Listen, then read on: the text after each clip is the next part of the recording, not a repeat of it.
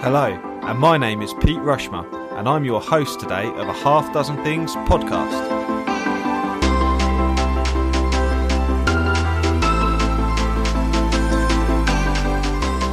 A Half Dozen Things is a podcast for business owners just like you. Whether you're an underdog hungry for success or you're already smashing it but want to continue to level up, we are here each week for you to get insight and learning from the very best in the business. No fluff, no BS, and no self proclaimed gurus talking about how easy business or life is. Just real, raw, and frank conversations. My curiosity and impatience in seeking success has encouraged me to create a Half Dozen Things podcast. I designed it to bring you simplicity and discovery back to the forefront of your lives. We are all such busy people, it's easy to overlook the simple things we could be doing to achieve wealth, success, and happiness.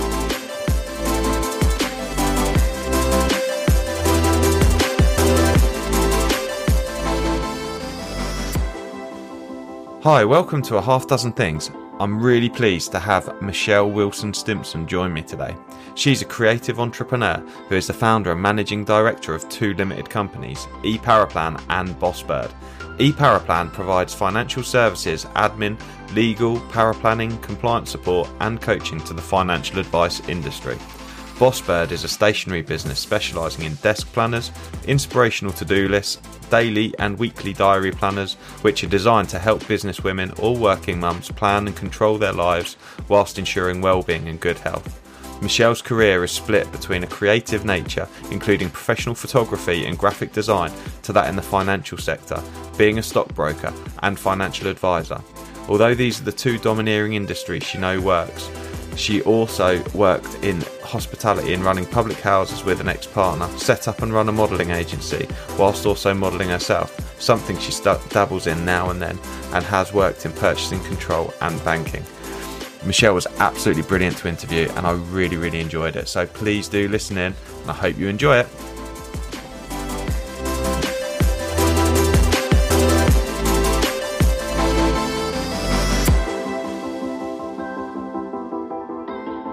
Everyone, really excited to have Michelle from eParaplan join me today. Hi Michelle, how are you? Hi, I'm good, thanks. Awesome. Um, really pleased to have you join us today on a Half Dozen Things podcast. Uh, the listeners have just heard all about you and all the cool stuff that you do. So, uh, really pleased to have you here and listen to your half dozen things. So, just to have a quick cap through those for what people can expect, they include being present, uh, working from the top down in your business, knowing your numbers, knowing your customer, being honest, and being creative too. So I'm really excited to explore those with you in a bit more depth. To start with, should we talk a bit more about being present and what you mean by that, Michelle? Yeah, sure. Um, when I say about be present, uh, in, a number of people can work on their businesses and may not be thinking about the, the here and now and also in the you know in your day to day making sure that you're present in the business you're you, are focusing on today rather than always putting today aside and waiting for tomorrow to come or thinking what well, i'm going to do this tomorrow i've got to do that next week that sort of thing. It's actually getting into today. So i the way i do that is by plotting my week and i have focus days and i have uh, work what i call work days and task days and then i have planning days. So when i'm in a focus day I am present in that focus day. I am completely and utterly focusing on the stuff that's what I would class as things I need to focus on. And when I'm in planning, I would completely and utterly focus on my planning. So I'm planning for a week ahead, a month ahead, a year ahead, five years ahead, that sort of thing, and coming up with new ideas and stuff like that. But um, it's it's very much about actually working on the day that you're in and that doesn't mean, no, you never plan and you never do things, because if you're in a planning day, then that's all you're doing. You're focusing on what you're going to be planning and for the future, but it's being present in that day. Don't let distractions get in the way of changing what you're meant to be doing on that day. Um, and I read a book once, um, and it talks about eating the frog. And um, you know, you have a task list, and make sure that you are present in that task list, and you're getting through it. And you eat, eating the frog is doing the the thing that you really don't want to do first, so it's out of the way, so actually you can focus on everything else. That's that's the kind of where I'm getting at with that. Yeah, brilliant. I love that book, uh, Eat That Frog. I've literally, I've just got two two new members of staff starting uh, in a few weeks, and I've just bought my administrator. She's coming in, and I've bought her eat that frog uh, to help her and it's something that i live by as well. So the, just this morning i got up early i really didn't want to do there were some administrative tasks i really didn't want to do this morning at all. If if i hadn't have made sure that i did them first they'd have just got pushed back and pushed back and pushed back. Exactly really, really the next day and the next day and the next day yeah. Yeah definitely. Yeah. so just to explore your your planning a little bit more and, and how you plan. So do you plan uh, like a year in advance or sort of every three months or do you, do you sort of have staggered plans sort of all, all going on at once um, the way I kind of do things is I have on a um, Friday afternoon, and well, it's probably from sort of Friday mid morning. I plan the following week. Um, so um, that's looking at shorter term. So my week, what I've got to do for my week, and I use a desk planner, and I have everything, fill out my calendar and everything. So it's all ready for the next week. And in terms of what I do for long term planning, is I flag in my diary. So once a quarter, at the start of the quarter, I prepare a whole quarter's kind of plans and anything that I want to create or any ideas, any brainstorming we've done the previous quarter that we want to work on this quarter. And then at the end of each quarter, I focus a little bit further and I kind of do myself a little six month plan and just I've got like a tracker thing that I use and I just add some bits and pieces in there that I may have picked up and working on in that quarter. So it kind of within about a week, I'm doing pre-quarter planning and taking the past quarter and taking that forward. So I, I plan for a quarter, but also plan for not plan such, but develop a six months uh, plan going forward as well. So it's I kind of do it rigid, religiously every every quarter. As I say, on a weekly basis, it's, it's doing the weeks the following week, and majority of time I, I focus each month. I focus on it on a weekly basis, but quarterly I do quarterly, obviously, I just said. And um, at the end of the year, so it's actually, I'd say the end of the year, the, probably the start of January is when I then focus on like planning for the whole year. Um, yeah. And our financial year runs from April to April. So I spend uh, the first kind of quarter working on what we're going to do for the whole year coming in terms of I look at the financials and things, and I wait until April to, to finalise those because I need to see my final figures in terms of my numbers. Um, so I do start the process at the start of the year, and it, it, normally that that longer process is finished at the end of the first quarter. And I say that's planning for a full year, and that could be cash flow planning, looking where I'm going to get my next client from, um, planning how much money we've got in um, coming in in income against staff, and looking at capacity and maybe we need more staff. Do we need less staff? You know that sort of thing, and trying to consolidate some bits and pieces and then at the in the financial year comes that's april i then finalize my year plan and then i will work on based on the figures that i've been given in april i then work on my five year plan in terms of my monetary side of things so i look at okay this is what we did this year what can we do next year let's set some targets for next year and then i do a stretch on that and then i do an estimate for the following five years on where i would like the business to be in terms of its growth and the income that we're taking and the amount of clients. And I just leave that ready for the following year to work on again and just stretch it out again. So it's I'm constantly doing a cycle of short term to long term, and it takes me a full year to work on that, those plans. Wow, that is really, really in depth as well. Then, so there's no flying by the seat of your pants when you when you're planning at all. Do you do you no. enjoy the process of planning? Is that something yes, you enjoy, a, or you've learned to enjoy? I'm a planner. Yeah. Okay. And um, I, my husband, I'll tell you, he threw me with my sister and my best friend a uh, 40th birthday, surprise birthday for me. I hate surprises because I'm a planner. Now, if I don't know what I'm doing tomorrow and I don't know what I'm doing next week and I don't know what I'm doing next month, I start freaking out. So, of course, they were saying to me, don't worry about it. We've got it covered. I was like, but what? What have you got covered? I need to know. I need to plan for it. I don't know what to wear. I don't know where I'm going. You know, I don't know what shoes to wear. I need to plan. And, and so it's it's not just in my business. It's across everything. And if you ask a number of my friends, you know, I'm not. I have done things spare on the moment, but I'm a bit of a. You know, I need to. I need to know what's happening I'm one of those people, sadly. yeah, from from a fellow planner, fist bump, okay, because I'm much the same. I, uh, I I hate surprises too. Yeah. Uh, I love planning. I my one of my favourite tasks is doing a 90 day plan because I find it I find it exciting and I find it to be able to put down the plans I have, which are essentially ideas initially, until you start yeah. planning them, there's no way that they're ever actually going to come to fruition without without plan. You know, it's, yeah. it's so so important, and actually having a five year plan and a one year plan. Sorry. No, that's okay. I was going to say I do it um, in my personal life as well. Like I have a spreadsheet, and um, outside of business, I have a spreadsheet, and I plot when I want to do things with the kids over the this year, next year, and the third year.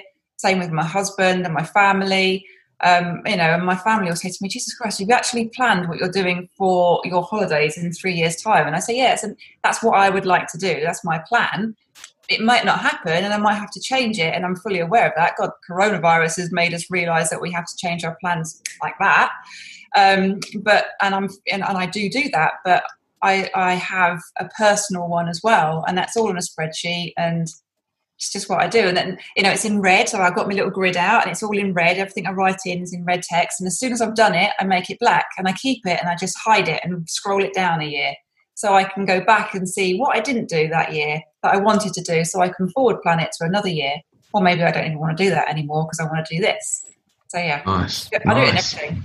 That's fascinating. No, that's fascinating. I get um I get a little bit of fun poked at me about about how I plan stuff. So I've got like me a too so financially, I will do like a personal budget, and I'll do uh, like monthly. So I could go back, I could go back like three or four years and tell you how much money we spent in a month on something, because uh-huh. I, I just plan it all the way through. Some people say I'm maybe like a little bit I have a struggle with control. So I like to be in control of stuff. But at the same time, I think it's difficult because I can't think clearly if I'm not.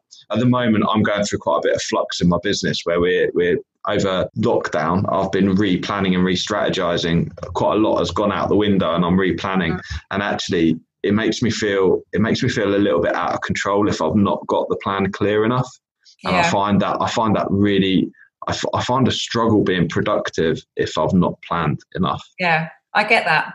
I, I totally get that. Mm wow, kindred spirits here. Right, cool. So you had it, and then and then being present. So one of the challenges I have, and I, and I suppose this is probably a bit cathartic actually speaking about it because I've not spoken so much in depth about the amount I plan. However, I really struggle to be present. That's something I actually struggle with because I forward plan so much.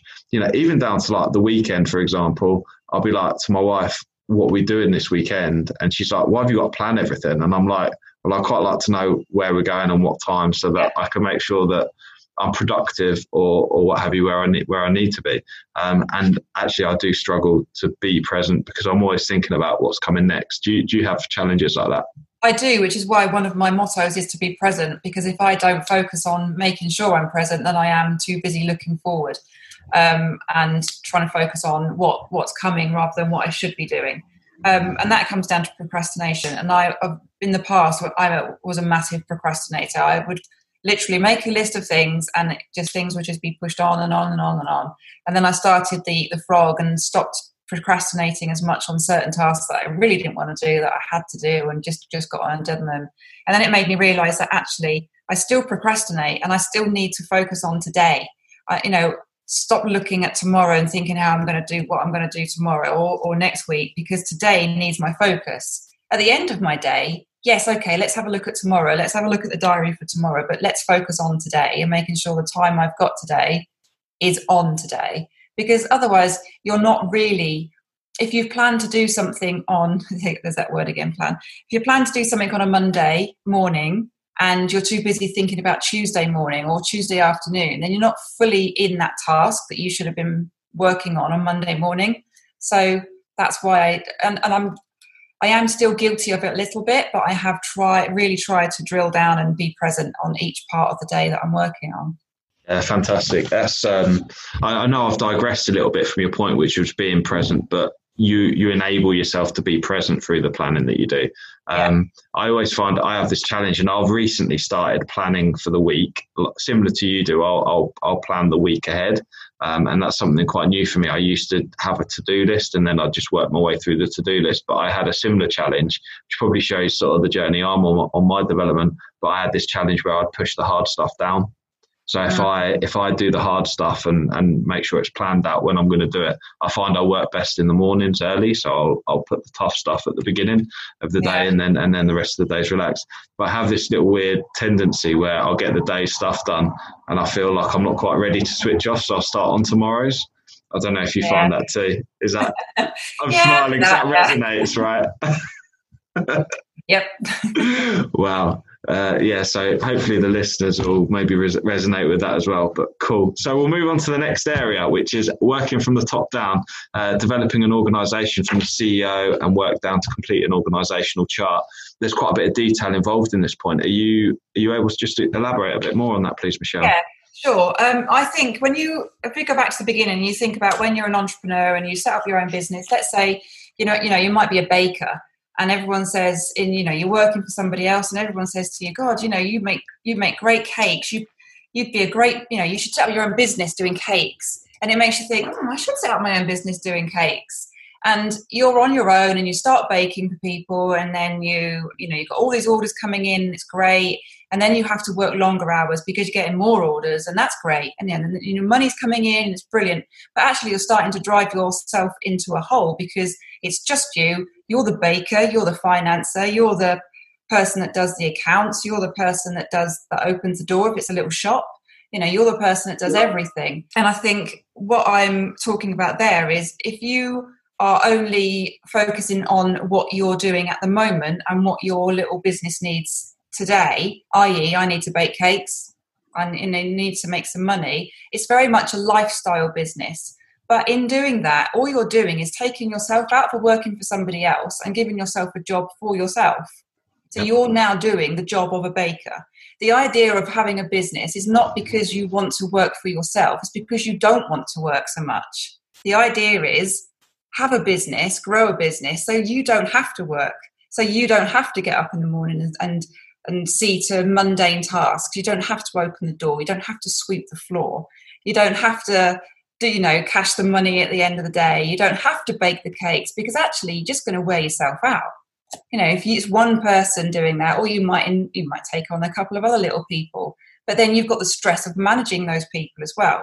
So if you're only focusing on the start of the business and growing it out like that, you don't focus on the positions that you might need later on. And you don't focus on where you might need to take somebody on to do certain jobs. So my um, motto is rather than if you're if you're a baker and you are thinking, oh, I want to set up my own business, don't set up a business giving yourself another job, just working for yourself. Set yourself up a business thinking, right, I'm the CEO, and now let me think about Sally, who's going to be my baker, down on you know in the bottom part of the of the organizational chart. So there's my bakers, there's my, my people working in accounts, there's my um, operational staff, this is my business development. And you create yourself an organizational chart for a massive bakery, you know, Greggs, I'm talking a big company, and you create this company. And it may be that you're the CEO, you're also the MD, you're also the operational uh, director or whatever you want to call it, and every, any any of those positions, you will be fulfilling those positions to start off with before you've grown enough to be able to take on new people and stuff. But if you have a plan and you know where your business looks like, you know at what stages you need to take somebody else on to fulfill each of those roles as they go up the ladder. And as, as you bring in people in the bottom to fulfill those roles, because you can now afford to bring on those people, it knocks you up a bit. So even though you are the CEO and you are the MD and you are all those roles, it takes away those tasks from those roles as you take on the progressive ladder, if you like, of up until where you are at the top CEO. And then all you're doing is making decisions, planning strategy, and developing your business, not baking the cakes anymore. So you've you're increasing yourself in terms of your personal abilities, your personal development, your well-being, your mindset, you're growing as a person, you know, just giving yourself a job in your own business is not the way forward and will just tear you down. I find that absolutely fascinating because I've I've never heard someone explain it that way before, but that's absolutely brilliant. Mm. You start start with the bigger organisation, and actually, even if your name is in every single one of those different roles, um, yeah. at least that gives you it gives you the plan to work through as you start to recruit people. That's one That's of the right. biggest it's one of the biggest challenges I've I've faced is knowing what role I need first. What do I need? Yeah. Do I need an administrator? Do I need a marketer? Do I need a salesperson? It's very very hard to know at that stage. Yeah, it is difficult, and it is it is difficult because you have to kind of forward think about where the business is going to be. But what you've got to think of is, okay, let's say I am the I'm this huge business. What actual roles are in business? Okay, well, there's a marketing role in business, there's a sales role in business, there's an operational role in business, and you can um, you can create your organizational chart from roles that you know are needed to run a large organization and then you can drop them down. So you've got you know your finance director your finance manager your finance assistant and it might be you've got six finance assistants underneath a manager you know so you're creating an organizational chart. And as i say it may be that all all those roles are filled for just you and just you are doing it at the moment but at least you know where you need to fulfill in order to push yourself up. Because what you don't want to do is be the baker and then employ an md because you're just giving yourself a job in your own business at yeah, the end of the day no one wants to work really do we just want to go out and play golf and go on holiday and stuff so you don't, you don't want to be giving yourself another job. And actually, working for somebody else can probably be easier and there's no hardship on you, no worries. You do yeah. your job, you go home, but you set up your own business, it's, it's different. And yeah, people definitely. don't realise that. They don't realise the stress and the strains of it. The same goes if you're a partnership. If you're setting up a partnership with somebody, don't set up a partnership and just assume that person knows what that person's doing because nine times out of ten, this person's idea is completely different to this person's. And even though when you're talking, it sounds the same, you don't know what's going on in everyone's minds. So again, do the same process. If you're a partnership, with three of you, four of you, five of you, it doesn't doesn't matter how many people. Sit down, plan the organisation as if it is a huge business, and then say, right, I'm good at marketing, I'll do that role. I'm good at finance, I'll do that role. So you know you've got you've got your organisation, you've got your your um, your roles, you've got your you know tasks you've got to do off those roles, and you can focus each person in the business on those tasks. But that's where partnerships go wrong because people assume that you automatically know what the other person wants to do. Like if you're a partnership and one of you wants to, I don't know, wants to make six million in the first year and the other one just wants a little lifestyle business to give them an extra 500 quid a week, that's a complete clash. And actually, you need to plan that in the, into the business and into the organizational chart and into the roles so you, so everybody understands where they are, and that um, prevents confusion. It prevents rows. It, it prevents breakdowns. You know, so many partnerships break down because, and you know, they start as friends and they end up falling out because they haven't done that fundamental exercise of working out what that business is going to look like. Not now, but in 10 years' time, in 20 years' time. Who's going to be doing this? You know, it's no good if you're setting up a design business and both of you love doing graphic design but you, each of you hate doing finance and things. And then you've got Dave here and is, saying, well, actually, Sally's good at, at sort of like finance. She can do that. And Sally's over here going, I'm going to do design. I don't want to do finance. And they don't, they don't, they don't express it. But if you do an organisation chart, and then you, you're sitting down and you go, right, we've got finance, marketing, blah, blah, blah, blah, blah. And they say, oh, Sally, do you want to do finance? No, I bloody don't want to do finance. Thank you very much. So then they know at the start that's going to that's not a thing for Sally to do. Sally wants to do design like me. So you know, then you you can plan around and work around it. Absolutely, absolutely. No, I find that I find that absolutely fascinating outlook of how to do it, and even even I suppose is you can take that to who are our subcontractors. So, and then the subcontractors or suppliers can almost fit those roles. So, for example, you can't you can't afford a financial director, so you have your accountant do that role, for example, initially until you grow to the point where you have yeah. someone in house. Fantastic. Or you outsource it if you only need a finance director for an hour a month. Outsource it. If yeah. you need a HR professional for three hours a week, outsource it. Yeah. Until you're big enough to take someone on if that's what you want to do, outsource those those particular yeah, parts of the job. Absolutely. And again, and that's another thing that business people go into business believing that they can do everything, or they don't realize what they need to do to fulfill the needs of a business and to run and, and run the operations of a business. They end up wearing themselves out because they have they don't have that idea of all those all those different tasks and what a business requires. A business is an entity; it's not a lifestyle, and yeah. that's the difference. Hundred percent, yeah. P- people find themselves quite attached to personally, don't they, to to, yep. to the business, and like you say, it is you have to have that detachment of, of it being an entity. And just just sort of my final question on this area then, how far through your original organization chart for your business now, how how far through that are you working now? Are you nearly at that point or are you yeah, we're still working through it. No, I had a vision and I had a plan, and we're we're we're on a, we're on track. Where we've got, I always wanted to have separate departments and everything, and because I work in financial services of one of my businesses, and it's very niche. So there's like administration side, and there's paraplanning side, and there's a compliance side. We are kind of we're on route to and on track to fulfill all the different roles. We've already got certain people doing the certain roles and then there's other people doing two or three roles you know they've got like a job that's been combined so as soon as we've got enough income and we can stretch that out those that person that's doing two or three roles will be stretched out and they'll they'll carry on with one and we'll take two more people on to do the other parts of the job so it, that it's, it's growing it organically but it's it's having that plan and understanding what your organization wants to look like and let's be fair what, what's the purpose of a business the purpose of a business is to give you income and to potentially give you a lump sum when you sell it so you either want an income for life or you want to make a lot of money and sell it. So if you've got that view in mind that I don't want to work, I want an income for life or I want to sell it on, I want to make this massive thing and I want to sell it and make millions. That's that's the, the end goal that you should be thinking. If you want to be a baker, we'll use a baker again, and you just want a lifestyle business, you just want to bake cakes and you want to make £500 a month, that's not a business. That's a hobby. I don't want to be a baker. Tell me. Brilliant. So, to enable us to do that, number three, area number three, we need to know our numbers. So, uh, talk to me a bit more about that.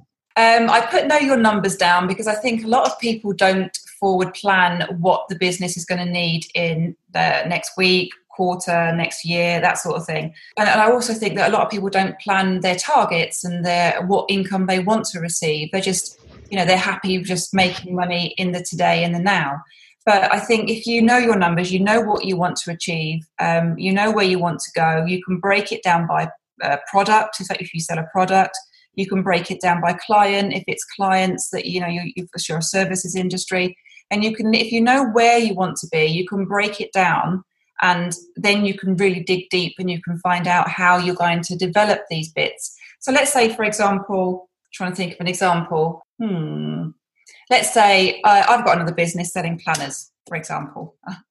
Funny enough, I've, I've got another business selling planners. Yeah. so I know I want to sell X amount of planners at the end of this year. I want to sell twice that at the end of next year, and so on. And I and based on that, I know this kind of income that the business is going to grow to in two, five, ten years' time because I've multiplied it up and I've worked out those kind of numbers. So that's what I mean when I say numbers. It's not just about income. It's also about how many of the, your product do you want to make? How many of your product do you want to be in the market? Where do you, you know, where do you want that to, to be? How do you want that to look? And if you know, let's say the other way, you go the other way around and you say, well, actually, in a year's time, I want to make a million pound in this business. You can then break that down over 12 months into products. My product costs twelve ninety nine um, for this, fourteen ninety nine for that. So I want to sell ten planners every day. That's at twelve ninety nine, and I want to sell six journals at fourteen ninety nine. And I want to do that on a consistent basis every week because then that I hit my goal of that million. My numbers are probably not right, by the way. I'm just plucking figures out of the air. Of course, of so, course. So you know what, how many you need to sell in order to reach that end goal. And I think if you don't know that, then you're you're just going in a bit blind. And I have, you know, I, I have done that in the past, and I think that's why it's important to me now because I haven't focused on my numbers in the past and I've got it wrong. And now I'm very focused on working out what I need, working out where I need to be, and then I can develop my business based on on what I've got and where I need to be and what I want to be and where I want to be. And you know, I make sure that I check my bank my bank accounts every morning making sure that payments have been made, the income that was due in is coming in, and just to make sure that everything's ticking along nicely. So that's different in terms of knowing your numbers. It's more about actual day to day numbers and it's your cash flow. So make sure your cash flow is there. Make sure you know where you are with your cash flow because at the end of the day, it is cash flow that crucifies us in the first three years. If you don't have cash flow, then you can't afford the things that you're going to need. You can't pay your creditors, you know, or, or what have you, and it, it becomes a big problem. Yeah, I, I, I can speak clearly on this because I, I've had that exact same problem and, and that same challenge. And now I, it almost caused so much fear in me that I, I never want to go back there again. That, that I, I plan so frequently. Interestingly, this morning, I just this morning I met with my accountant and we were going through our cash flow forecast for the for the next year because I've just added headcount and I wanted to know exactly how many first aid courses, how many mental health courses, how many consultation or consultative clients I needed to be able to ensure that we've turned over enough money to pay our tax liability, our national insurance, um, all, all our overheads to ensure that I've still delivered profit at the bottom as well. And that, yeah. it can be quite a challenging and complex thing to work out, especially when you've got cost of sale as well. And um, I'd, I'd certainly recommend someone initially, I suppose, once you have the models in place for the business, Mm. then then it, it, it's sort of a forward planning exercise, and you, the numbers just grow and get bigger, don't they, over time? Yeah. But I think initially, when you're in in your infancy, it can be a bit of a challenge. Certainly, October last year, I had a I had a real challenge where I'd, I'd, I'd, started with a bit with some capital. We didn't start the business with lots of capital at all, but we, we'd started with some capital and I'd invested in marketing and all the things that you need to invest in to get the business off the ground. I'd actually got you know, I'd got people that owed me owed me money, and, and it was due in, and we'd have been fine if that was landing, but it wasn't landing yet. Yeah. And I had that moment where, oh my god, I'm not even going to be able to pay the mortgage this month. Like I've got thousands due, but it's just not there. And um, that was a big, big wake up call for me. That actually, when people say cash is king, I kind of until I felt that pain of running out of cash. Yeah. Um, I didn't really realize what that meant. It was just a cliche that people said cash is king and you know without cash um, there, there is no business. And, and actually when you feel that pain of there being no cash in the account and going, what? It hurts. Yeah, it's so painful. When you can't pay your wages, not your wages, but your staff's wages. You're exactly. like, oh. Exactly, yeah. and and that's exactly that. And and it was that pain which has driven me to sit with the accountant today. New new team members are starting. I know that I've got cash in the business now. That that you know, there's no sort of challenge there now. But I know that in six months' time, if I don't plan now, mm. and I don't get those targets in place and make sure that we're hitting those sales targets and know exactly what's going to be going out, I'm going to be in a real spot of bother because I'm going to have that problem where I don't know if I'm going to be able to pay them. So we, we need to make sure the business grows along with it and make sure that the the income is there and that the sales targets are there because there's no point having a sales target that isn't enough. Yeah, exactly. so yeah, yeah, brilliant. Brilliant. Um, thank you so much for that. So, uh, moving on to our fourth area. So we know we know our numbers. Uh, we've we've sort of sorted out the organisational chart. So the next thing, which is a natural step for me as well, completely understand why you've put this forth, and that's about knowing your customer. Mm-hmm. Yeah, knowing knowing your customer and knowing your client. So this is a big one in terms of knowing your. If you, you could, some people call them client avatars. Um, some people just say just know you know who your client are or who who they are. Um, so it's it's about understanding who they are. What, what's the demographics of your client? Who are you, who are you actually aiming your business at? Because you can't aim at everything at everybody.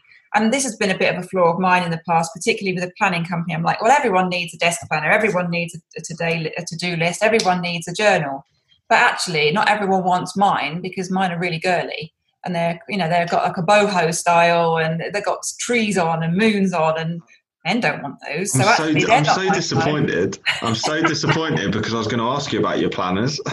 Well, I have because of that. I have decided to start making bespoke ones now, which we do now. We do make bespoke ones, and lots of men have been ordering them bespoke because they can create their own their own colours, their own business logos, that kind of thing, um, and they work quite well. And we've taken all the graphics off, all the pretty little flowers and things like that. Yeah, they've all been taken off. But it just goes back to knowing your customer. You need to know who you're selling to. You need to know who your person is that you've got you're speaking to at the end of the phone you need to have an understanding of who they are, what they want, what's their needs, and what's their end goal. You know, part of my um, my one of my financial service businesses, when we first talk to a client, when they come to us and they ask us for information, we say, right, well, we need to do a meeting because we want to understand everything about you. We want to know what your goals are, what your business needs are, what your plans are for the business, and you know, it, it's surprising that it throws so many of them. They're like, oh, I haven't really thought about that. And you think, wow, how could you not have thought about that? You know, this, you've got a business.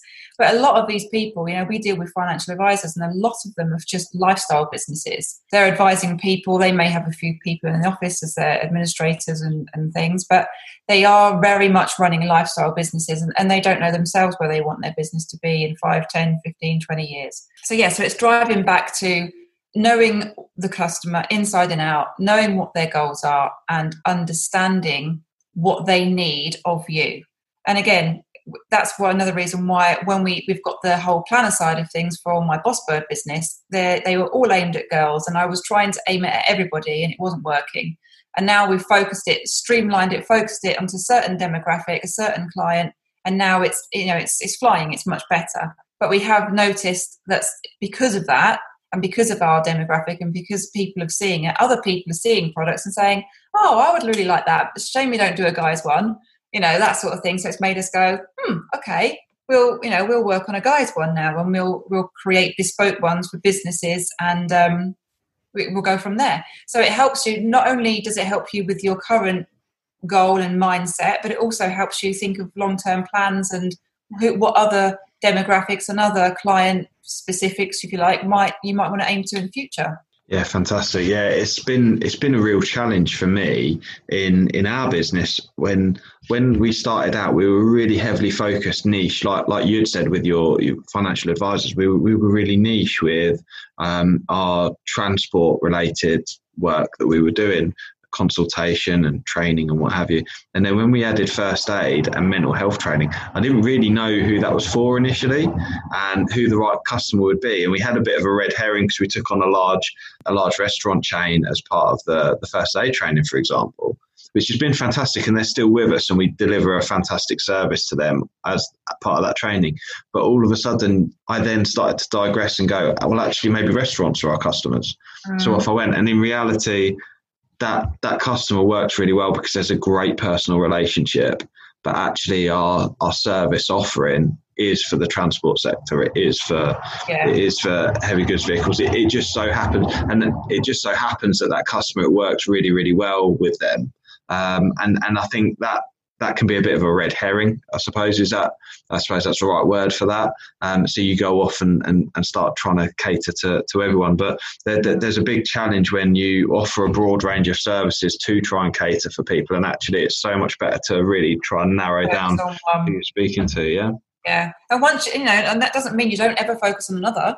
It means once you've focused on one and you've sorted one out and you've and you know where that's going and you've got that goal you know you've got your end goals you've got your targets you know what you're doing for that one well there's no reason why you can't then move on to a different demographic and and understand some an, another type of client you know for the future plans that's that's um diversification at the end of the day isn't yeah. it in business which is a, a must yeah, absolutely. It was interesting actually. It was a financial advisor, um, a, a, friend of mine that I spoke to, and he asked where my clients were based. And I'm based in Peterborough, but a lot of my clients are up in Lincolnshire um, and sort of north up the A1. And he said to me that actually, in, my, in a lot of businesses, you could put a pinpoint in where you are and a two mile radius.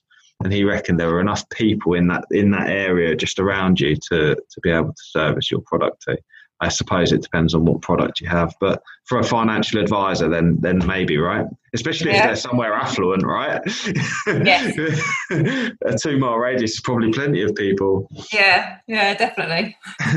so yeah, uh, brilliant. That's uh, that's really great. And actually, moving on to the next one, which I find is really really resonates with me. The fifth area, which is being honest. This one really resonates. I can't wait to hear to hear what you uh, what you say with this one when I mean being honest, like when we're talking to clients, I I think when someone isn't honest, you can sense it.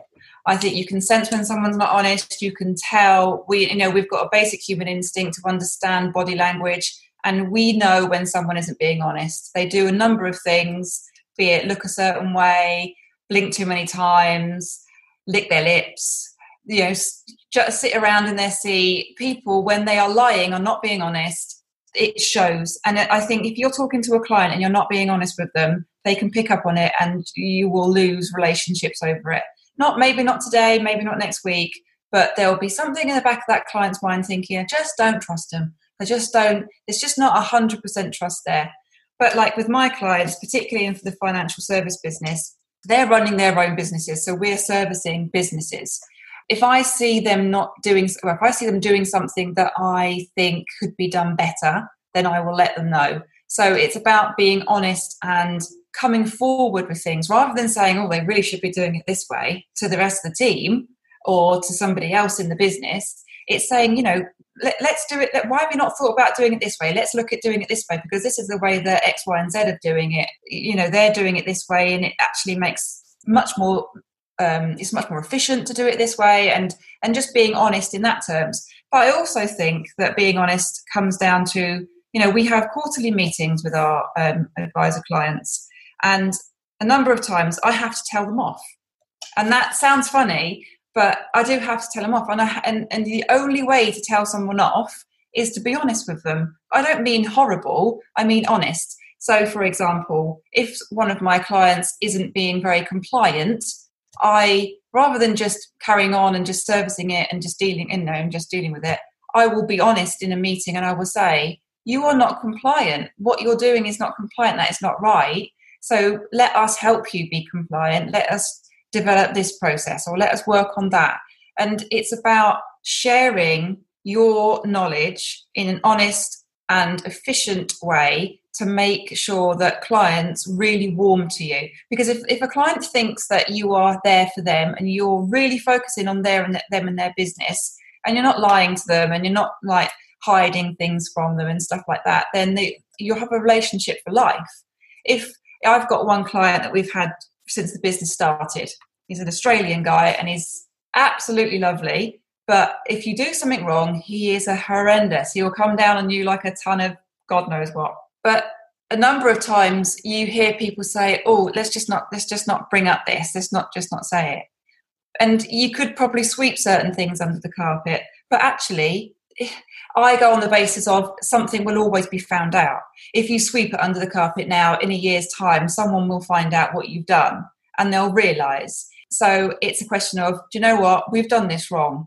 We're really sorry. We're going to fix it. We've done it wrong, but we're telling you because we're our, our morals in our business is to be honest. And I think that's another side of the whole being honest side of things. It's it's being honest with the client in terms of helping them in their business and helping them what you know what they need but also it's about actually holding your hands up when you do something wrong and saying i've done this wrong but we can fix it and we're really sorry rather than just hiding things and i think if you're a member of staff in a business and i think a number of times you think oh god i can't i can't possibly uh, let someone know that i've done this wrong because i'll just leave it i'll just leave it and then one, one day i'll leave and they won't even realize and then of course that person leaves so they go on to grow or go on somewhere else, which which employees inevitably do. Um, and then you start working out that there are all these things that they've done that are wrong, that they've buried and they and they hid from you. And rather than thinking, oh, what a great person, they've gone on to, you know, they've gone on to grow their development or anything, you start to think, what a pain in the butt. I've got to undo all this damage now. Why didn't they tell me? Because if they'd told me and they, or they were honest with me, then I would have been able to work it out and it wouldn't be causing the problem it is now. And then it makes you think, well, I don't want to give them a reference when they get that a reference request comes in. It, may, it starts to feel a bit personal because they've hidden things from you. So one of my, our company cultures is honesty. You know, if you can't be honest, you then you're in the wrong job for us because we we are a group of people that are honest and we don't like people hiding things from us and we're honest with you so we appreciate it if you're honest with us and that is the message we give to our clients as well you know we're honest with you so please be honest with us. And I've had recently a client not be very honest with me, and I've actually said to them, that wasn't very honest, and that's not part of our ethical values in our business. And you know our ethical values are honesty. And to be honest, that hurt my feelings that you wasn't honest with me. And they were kind of like, mm, I'm really sorry. You know, so it makes them realise that, you know, the relationship is there for the two people. We're not just here just to take your money off you as a client, as a business service. We want to help you. Be honest with us. We'll be honest with you. Definitely. I think because you're in compliance as well, I think that's such an important part of what you do. I think uh, fantastic uh, timing actually. We I was having a conversation about feedback and giving evaluation on Friday last week, and one of the things we came up with was about creating uh, a culture of transparency and honesty mm-hmm. as well. And and I suppose you've you must have a great relationship with with your people and being able to give honest feedback as well as your clients as well to be able to be in that position to like no BS, just go, this is how it is and lay it yeah. out. And and we were we were talking actually about how that's utopia because when you when you go to give people feedback, they need to know that you care first because as soon as they know that you care, you're able to give like an honest critique or an honest yeah. opinion.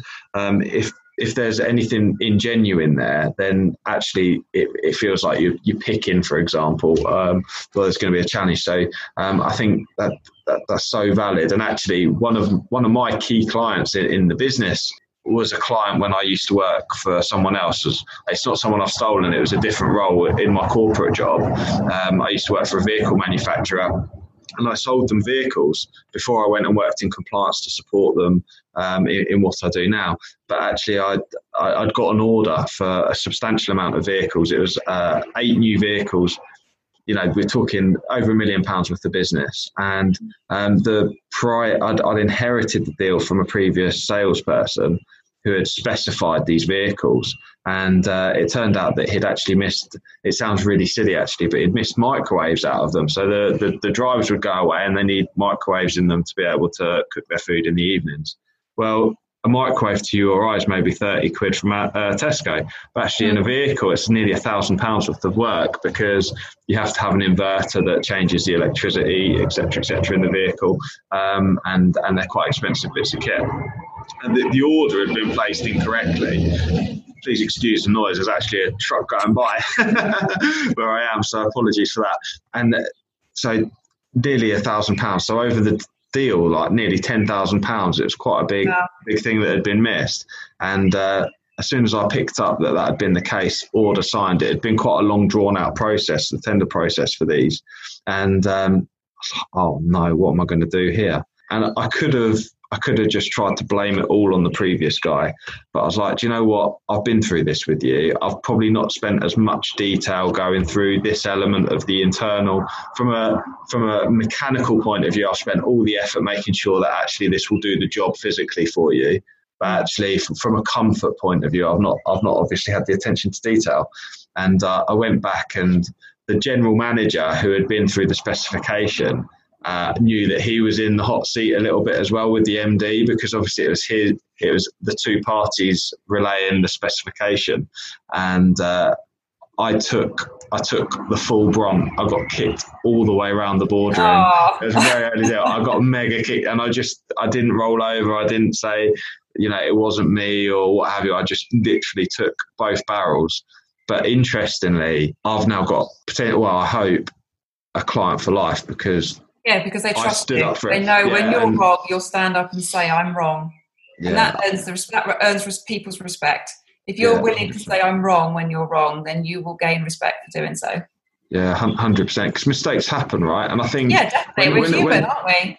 Yeah, when when a mistake happens, I think people often see that. And we have a bit of a problem with blame culture in the UK, for example. But actually, when something goes wrong, that's a real good opportunity to demonstrate your skills and, and actually demonstrate what you're really about. And say, yeah. it, I'm not saying you should artificially manufacture a problem um, because that, that's uh, sort of disingenuous as well. But actually, when a, a genuine problem does occur, it does give you that opportunity to show how much you care and how willing you are to just go out of your way to make sure you put it right. Yeah. So yeah, fantastic. And I think certainly, and it works on multiple levels, doesn't it? With your customer, and then actually with with your with your team as well. When you give people feedback, and we used to in my old job, we uh, we used to talk about having the bad breath conversation, and it always been a bit of a challenge. Uh, but I suppose if you've demonstrated that you care about people and, yeah. and that you, it means something to you, that you can deliver that bad breath conversation, I suppose. Yeah. Talking of which, I probably ought to have some chewing gum, but at least at least you can't smell me on the Zoom, so it's all good. Um, so moving on to our final area, obviously being honest is so important, and we've we've covered so many other areas about building the business up. Now, being creative is is vitally important because that, that's essentially your solution. You're able to just sort of elaborate a bit more on that, please, Michelle. Yeah. So be creative. Um, lots of people they work on their they don't they don't work on their business as such. They work in it. They might do a little bit of planning. They might work on it a little bit, but they're not overly creative. They just they they know what their business is and that's where it, you know that's what they work on and that's that's how they develop it but what i'm saying is when i say be creative it's like sit down get a bit of paper and start to really be creative and really plan what you could do like i run a financial services business it's predominantly financial services we do administration for advisors we do paraplanning we do compliance but in order to diversify and to grow the business, we now offer a design service. So we, order, we um, offer design and creativity. We've just introduced a social media function. We've got a HR function. So it's be creative in what you've got. So you again, let's go back to the baker. You may be a baker. You may be a baker of cakes. Or be a little bit creative with it. Let's think about something else that you can do that is a in the same kind of branding and under the in the same under the same business but let's let's branch out and diversify that a little bit and diversify that a little bit and be creative in how you're going to develop your business. So it's very much about having a brainstorming sessions with people and um, an open mind to new ideas and, and you know get everyone in if you've got a team of people get everyone in a room or on a zoom call as it now is and let's all brainstorm about ideas and let other people um, other people's enthusiasm and other people's energy and other people's ideas come together and create a creation of what we could then develop in the future. You know, one of my, uh, business managers just said to me, "Why don't we develop an executive um, assistant role? Because lots of advisors need it." Brilliant, that's great. You know, it's, it's, it's talking about that creation, creation of the development of businesses by diversification and, and understanding that you've got a team of people potentially that might be you know have their own ideas and their and uh, these these super brainstorms and things and they can come forward with those ideas and and you can create something brilliant from them. So it's about being open to creativity as well as actually planning and being creative as well. Yeah I, um, I was having a conversation with a health and safety uh, consultant the other day, and one of the things he was saying was the old the old measure of health and safety would always be how many days you had without an accident. And actually, he says that the really forward thinking companies are actually the ones that are talking about how many new ideas have we come up with as an organization? How how honest are we? Bit honesty and creativity, I suppose the two things are really interlinked. And um, he was saying rather than having this accident reporting culture and, and hiding things, then having the creativity around making things better. But what mm. what a mm. great what a great solution to essentially we, we've all got blind spots, I suppose, and um, for someone to come up with a solution which will really benefit the business. For example, with with the ex- executive assistant, like, what a great opportunity that is. Mm. Um, I, I like to think I like to think I'm creative, but I know that sometimes when I speak to other people, I think, why didn't I think of that?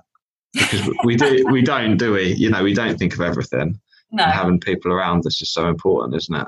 Yeah, and that's why it's a good idea to get your team together because you know you might have administrators that are doing administration role. You're not doing that administration. I'm I'm not doing that administration role, or you as the MD might not be doing an administration role, and they might say, "Do you know what? We do this particular task every single day, and we do it this way." And actually, I've thought about it in in my day to day, and I could do it quicker by doing this, this, this, and this, and changing the process a little bit.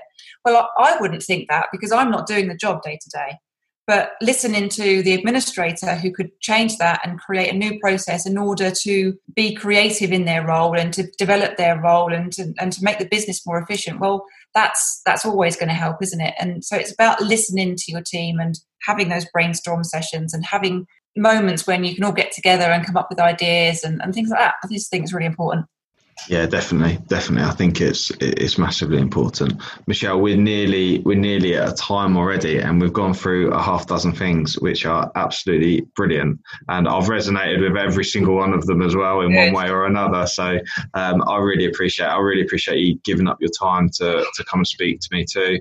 Um, it's been absolutely fantastic. Could you are you happy to just share if people want to find out more about you? Can they find you on LinkedIn? How do they find out more about your planners, which sounds super cool yeah, as well? Sure. the planners are uh, they're on Instagram and Facebook, and we've got a website. So the planners is uh, the website is www.bossbird.co.uk. Um, and again, if you want a bespoke, if you're a, if you're a guy and you want a bespoke idea for your business, then we we work. Mother's Day coming up. There's one, yeah. um, the and then you can contact me on LinkedIn. I'm just Michelle Wilson Stimson on LinkedIn. Um, but we've got Instagram for Boss Bird, which is the Boss Bird, and Instagram for eParaplan, which is a financial services business, which is just eParaplan. Um, so we're on all social media, um, but I'll also give you some details on how other people can contact me um, via our websites and things. Brilliant, and thank you so much for joining us. Thank you everyone for thank you everyone for listening in. Um, really appreciate it, and we'll catch you all again next week. Thank you so much for tuning in. We really appreciate your time. Please do follow me at Pete Rushmer on LinkedIn or on Facebook, follow Flagship Training UK, and you can find us on YouTube too at Flagship UK.